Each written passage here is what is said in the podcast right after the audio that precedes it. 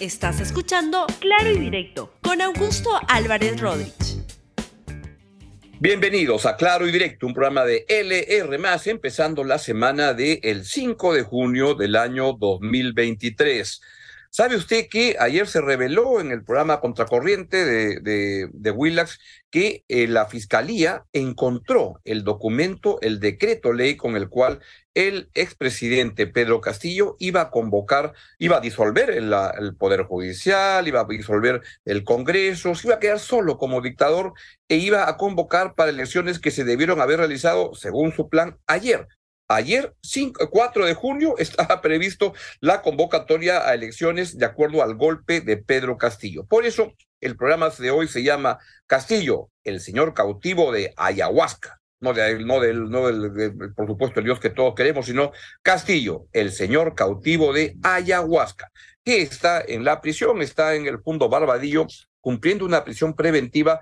¿Por qué? Porque fue ampallado infraganti de golpista cuando quiso convertirse en un dictador. Vamos, por favor, con la información que le estaba dando cuenta, pero ayer en el programa uh, Contracorriente se, uh, se divulgó un documento, si lo pueden poner, por favor, por el cual se este, estaba decretando el primer artículo, la disolución extraordinaria del Congreso de la República. Disuélvase el Congreso de la República por vulnerar los artículos 113, inciso 2, 45, 46 de la Constitución es lo que establecía. Y luego el artículo número dos de, esa, de ese decreto ley, porque los dictadores este, gobiernan con decretos ley, establecía que convóquese a elecciones para un nuevo Congreso el domingo 4 de junio de 2023. O sea, ayer justamente, para que se complete el periodo constitucional del Congreso disuelto. O sea, ¿Qué es lo que quería hacer el, entonces presidente Pedro Castillo? Está cada vez más claro y lo que quería era disolver el Congreso, disolver el Poder Judicial, quería disolver todas las instituciones y quedarse como único gobernante. En ese periodo quería romper el chanchito fiscal, quería ver cómo, cómo este, generaba adhesiones, entusiasmo de la gente, convocando a una elección para el Congreso para el día 4 de junio, o sea, casi seis meses después. Y apostando a que en ese Congreso de la República iba a tener una amplia mayoría que le hubiera permitido tener control del Congreso para realizar las reformas constitucionales desde ese Congreso de la República. ¿O acaso para convocar una asamblea constituyente? Sabe Dios cómo. Pero eso es cada vez más claro el plan y la Fiscalía ha encontrado justamente el documento que da cuenta de eso. Así que no, está, está bastante claro de hacia dónde íbamos, qué es lo que pretendía hacer el señor Pedro Castillo, y esto de muchas maneras desmiente las versiones cada vez más insistentes, más escasas, pero algunas insistentes, de que el señor Pedro Castillo era una santa paloma, que no quería hacer ningún golpe de Estado, que nunca llegó a concretar el golpe de Estado, y entonces, este, taralín, tralán, eso es lo que dice. Eso es mentira el señor Castillo iba claramente en la línea de hacer un golpe de Estado, de quedarse como único gobernante y armar una asamblea constituyente o usar el Congreso que iban a elegir el 4 de junio del año 2023, o sea, ayer nada más, para crear, para tener una mayoría en el, en el país, en el Congreso, y poder convocar y armar una nueva constitución, que era el plan que tenían desde el comienzo. Todo eso quedó trunco en gran parte porque el señor Pedro Castillo no solo se reveló que es un, golpista, como quedó evidente en eso, sino que también tiene problemas de este, corrupción muy profundos y vamos a ver luego cómo todos los casos, y especialmente los que salen en el sector vivienda, dan cuenta de una ladronería espectacular y también lo que ocurre es que el presidente Castillo era muy inepto, ni siquiera el golpe de Estado que quiso hacer lo pudo hacer bien. No pudo hacer bien absolutamente nada. Hoy día está en la cárcel y lo más probable es que reciba una condena de alrededor de dos décadas de prisión porque un golpe de Estado es un asunto muy serio, no es ninguna broma y tiene que ser este, sancionado de manera rigurosa porque es un delito y para que sirva como advertencia para futuros golpistas que los golpes no se pueden realizar, sean de izquierda, sean de derecha, sean de esta situación tan exótica, tan extravagante de Pedro Castillo que no era ni de izquierda ni de derecha. La verdad, lo digo con mucha pena, Pedro Castillo era un mamarracho de presidente. Ni siquiera su golpe de Estado pudo organizarlo bien. Ni siquiera sabía robar en el Estado, no sabía ni siquiera gobernar. Fue lo que fue Pedro Castillo. Pero Pedro Castillo también fue marioneta de muchas otras personas que hoy en día quieren pasar piola, quieren pasar desapercibidos y decir que no tenían nada que ver con el, con el golpe. Por ejemplo, la, quien era su, su, su premier, Betty Chávez, dice que ya no sabía nada, cuando es evidente que ella estaba metida en todo el arreglo. El, el, quien era su presidente del, del, del Consejo de Ministros y luego gran asesor, el señor Aníbal Torres, igual. Y ayer se dio a conocer otra información y esta apareció en el programa Cuarto Poder, donde se da cuenta que Aparentemente, y a eso van las investigaciones, el congresista Guillermo Bermejo sí estaba muy al tanto del golpe en marcha, no solo al tanto del golpe en marcha, era una persona que era un cómplice de ello, y ahí lo que se revela es que había participado en una adquisición de un montón de celulares para qué? Para coordinar el golpe de Estado. ¿Qué fue lo que informó el programa Cuarto Poder ayer? que una persona cercana al partido Perú Libre aseguró que el golpe de Estado fue coordinado con el entorno del congresista Guillermo Bermejo, quien ya en ese momento había como reemplazado a, Vladimir Cerrón en influencia en Palacio de Gobierno y había formado otra bancada, la bancada de Cambio Democrático Juntos por el Perú. ¿Quién es? Es el abogado Alberto Nieves Vela, quien fue guía en capacitaciones de personeros del Partido de Perú Libre en la segunda vuelta del año 2021. Y luego estuvo muy cercano a la bancada parlamentaria de ese partido. Este, y eso fue lo que se encontró. Se encontró y dijo lo siguiente que aseguró este señor Nieves en un audio al que este, el programa Cuarto Poder ah, divulgó el día de ayer, que identificó a un tal Lenin, que gestionó la entrega de celulares para realizar coordinaciones previas al golpe. Lo cito lo que dice en ese audio, lo que se escucha en ese audio. Antes de que pase esta huevada, estos le han dado a, a toditos estos celulares chiquitos, esos chanchitos con chip nuevo, con chip les han dado, con chip que ya estaba registrado. Han repartido 90 celulares. Yo tengo uno de ellos, me han dado uno. Yo le pedí, compadre, dame el celular. Toma, compadre, me dice, espera para coordinar la hora que el presidente cierre el Congreso, ahí vamos a reventar todo. Ellos han estado invirtiendo, estos cojudos han estado previendo lo que iba a pasar, hermano. Y Nieves se refiere a Lenin Romero Casavilca, asesor de la bancada de Perú Democrático, que lideraba el señor Bermejo. Así es como se este, conoce. Y la investigación tiene que realizarse a fondo, porque la verdad lo que es evidente es que Pedro Castillo pudiera organizar un golpe, perdón, que Pedro Castillo pudiera organizar un gobierno, perdón, que Pedro Castillo pudiera organizar cualquier cosa solo, es algo muy poco creíble y entonces lo que tenemos es que cada vez está más comprometido, con más evidencia. Ahí está justamente el video donde Betsy Chávez arregla todo como lo debe decir. Es imposible que se escapen las personas que estaban alrededor de Pedro Castillo.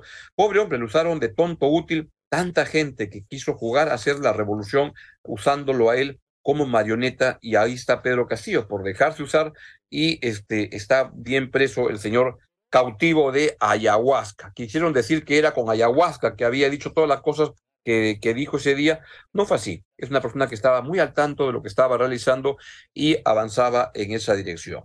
Segundo tema que les quiero comentar, que les quiero mencionar, tiene que ver con algo que se conoció ayer tarde por la noche y es que al fiscal José Domingo Pérez, quien es fiscal de los casos Lava Jato, en lo, el equipo anticorrupción Lava Jato, postuló para ser juez superior, una aspiración legítima. Yo me he pronunciado sobre ese tema, creo que el señor José Domingo Pérez ha tenido un muy mal desempeño. Siete años después, lo único que tenemos es un figuretismo, un afán de notoriedad que creo que lo que busca es encubrir, tapar, este, ponerle un biombo a una ineficiencia muy grande. No tenemos acusaciones relevantes, recién están comenzando a salir en estos días apurados, no tenemos ninguna condena siete años después Dicen que son casos muy complejos, pero siete años después, y en el camino han regalado y obtenido prisiones preventivas, han cometido muchísimos abusos. Mi impresión es que acá hay un tema de ojeriza, y un tema de un afán que, que, a mí parece en muchos casos con una perversidad muy grande. Pero lo que hay es también mucha ignorancia, me parece, en el manejo de estos casos. Y bueno, al señor José Domingo Pérez, que aspira o aspiraba a ser juez superior, se lo jalaron en el examen que se produjo ayer, no aprobó el examen y es una evidencia, una expresión de un fiscal que tiene problemas de conocimiento y tema, tiene también problemas de actitud complicada. De paso también, tampoco pasaron, también se jalaron a integrantes del equipo. Giovanna Mori o Walter Villanueva del mismo equipo tampoco aprobaron el examen. En uno de los casos más importantes de corrupción en el Perú, porque en el caso Lava Jato, claro que hay corrupción. Lo que pasa es que esto tenía que manejarse con orden, con eficiencia, con rigurosidad, con profesionalismo, con conocimiento. Nada de lo cual ha ocurrido. Lo que tenemos es siete años después que se quiebra la gran ilusión que había en el Perú de que se hiciera justicia. En este caso, todo lo que hay es un enredo enorme donde han metido y metido y metido gente de una manera este, simplemente, a ver, tiraba la red, a ver quién me decía algo. Todo lo que llegaba era lo que llegaba desde Brasil. No han avanzado nada acá, no han hecho un trabajo serio y por eso estamos donde estamos. Y ahora el señor fiscal, José Domingo Pérez, se va a quedar en el cargo. Yo creo que la verdad que no sirve ni para juez, como se ha evidenciado en el examen que tomaron ayer la Junta Nacional de Justicia, ese tampoco sirve para, para fiscal, no sirve para nada, la verdad. Tremendo lo que está ocurriendo ahí. Vamos a un tema económico y el viernes pasado hubo un evento en Cusco muy importante de esta organización Imperú que promueve las inversiones en el país, y ahí estuvo el presidente del Banco Central, Julio Velarde, y le dio una entrevista a Omar Mariluz de RBP, que estuvo particularmente interesante, y quisiera que pasemos, por favor, una de las partes. Escuchemos, por favor, cuando el presidente del Banco Central dice que no estamos tan mal comparado con América Latina. El problema es que América Latina es un desastre hoy en día. Escuchen usted mismo. En la encuesta que hacemos de crecimiento a empresas, analistas financieros, economistas, y, y la encuesta hay a los bancos de inversión del mundo, lo que es el consensus, la proyección de crecimiento que se espera para el próximo año es bastante mayor la de este año. O sea, sí esperan cierta recuperación. Eh, ahora, es un crecimiento mediocre. Realmente es toda la región. No estamos tan mal frente a América Latina, solo que América Latina es un desastre. Eh, no, es un desastre. Mire, o sea, hace 40 años Asia emergente pesaba 7%, América Latina pesaba 22%. Ahora las cifras se han invertido. América Latina está corriendo el riesgo de pasar a ser casi irrelevante. Esa es una tragedia. El país, dicho sea de paso, le debe muchísimo al doctor Julio Velarde, quien como presidente del Banco Central desde hace cuánto era, 16, 20 años, y ojalá se quedara mucho, mucho tiempo más, ha sido alguien que ha sido crucial para todas las cosas buenas que han pasado en la economía en ese tiempo en el país, y también que ha sido alguien importante para que las cosas malas que, que han ocurrido no sean tan malas, porque ha habido un manejo desde el Banco Central orientador de las políticas macroeconómicas que han sido tremendamente beneficiosas para el país. El país le debe muchísimo a Julio Velarde. Volviendo a esta situación del, del, del, Perú, el Perú podría estar muchísimo mejor si no hubiera tantos problemas para la inversión privada. Y en estos días se dio a conocer algo preocupante o algo este, triste, porque lo que sucedió es que Congo, el país del el Congo, sobrepasó al Perú en el segundo puesto de producción mundial de cobre. Es lo que ha ocurrido y entonces veo que muchos este, se lamentan de lo sucedido como si fuera una, una plaga que llegó, como si fuera el COVID, como si fuera el dengue, no es así. Eso es consecuencia de tanto proyecto en la minería peruana que están detenidos por falta de convicción para llevarlos a cabo, para desarrollarlos. Y lo que todavía se está es siendo víctimas de muchas uh, corrientes ideologizadas contra la minería en el Perú. Creo que esto simplemente de que Conga no se hizo, de que Tía María está parada, de que no se le da permiso a los proyectos, cuando ya han avanzado mucho en el cumplimiento de los, del, cómo armonizar el desarrollo minero con la sociedad. Lo que no está armonizado son todos aquellos petardistas que se encargan de querer parar cuanto proyecto minero existe en el país. Y luego, cuando se enteran de esas noticias que, Congo nos, nos, pasa como segundo productor de cobre, se lamentan como si fuera, ah, caramba, fue una lluvia que nos llegó, fueron corrientes anómalas. No, no son anómalas, son consecuencia de una presión, una corriente, yo creo que es minoritaria, de personas ideologizadas que lo que se declaran es antimineros. Eso hay que trabajarlo con cuidado y poderlo remontar. Entrando a la parte final, les hablaba que Pedro Castillo está cada vez más, este, es más, cada vez más evidente que era un golpista. está el decreto ley con el que igual pretendía sancionar, zanjar su golpe, y están también los casos evidentes de que su gobierno fue un desastre, un desastre de gestión, un desastre con ministros que eran muy ineptos, pero que también eran muy ladrones. Y lo que está pasando en las revelaciones que se dan a conocer en el sector vivienda dan cuenta de una ladronería espectacular. Miren lo que ha dicho la ministra de Vivienda, la señora Jania Pérez de Cuellar. Si pueden poner, por favor, la, la claqueta. Dice, estoy convencida de que esos cuatro millones, los que pagó Sada Goroy, son solo la punta del iceberg. Acá lo que ha habido es una corrupción grande, importante, no de repente del tamaño de la de la Bajato, pero importante para un gobierno que entró a robar, que apenas la primera semana, en agosto del año 2021, ya estaban organizando los equipos para robar. Y eso es lo que ha sucedido. Es una gente que bajo la idea o bajo el biombo de la ideología llegaron a robar en el país. Y claro, no les interesaba gobernar bien porque lo que querían era poner gente disponible para robar. Eso fue lo que lamentablemente sucedió. Y por último, está este, el caso de que este 7 de eh, diciembre, perdón, 7 de julio, o sea, pasado mañana, iba a ser un feriado por el Día de la, de la Bandera. El gobierno se demoró un poquito, pero ahora veo por qué se fueron demorando para observar esta ley, porque lo que ha sucedido es que, este, es que el gobierno observó la ley y la verdad que hizo muy bien en observar la ley y lo han hecho con el tiempo justo para que ya no haya tiempo para que el Congreso se pueda reunir para insistir en la aprobación de esta ley. El Perú no necesita más feriados. Son tonterías las de estar creando feriados porque son maneras como con las cuales el Congreso quiere congraciarse con la gente y es una tontería total. ¿Saben por qué? Porque los feriados funcionan, primero, para un país que está con la producción tan alicaída, que requiere recuperar producción, un día de producción perdido es importante. Esto no se puede permitir. Hay que de repente quitar feriados, hay que trabajar más, hay que sacar adelante el país. Pero al mismo tiempo, cuando se declara un feriado de este tipo, y esto venía promovido por la bancada de izquierda en el Congreso, este, lo que ocurre es que solo se beneficia a los que están en planilla, los que están en planilla en una empresa que igual te van a pagar por el día que no vas a trabajar por el feriado. En el Perú no es así. En el Perú, 70, 80% de los trabajadores en el Perú están en el sector informal.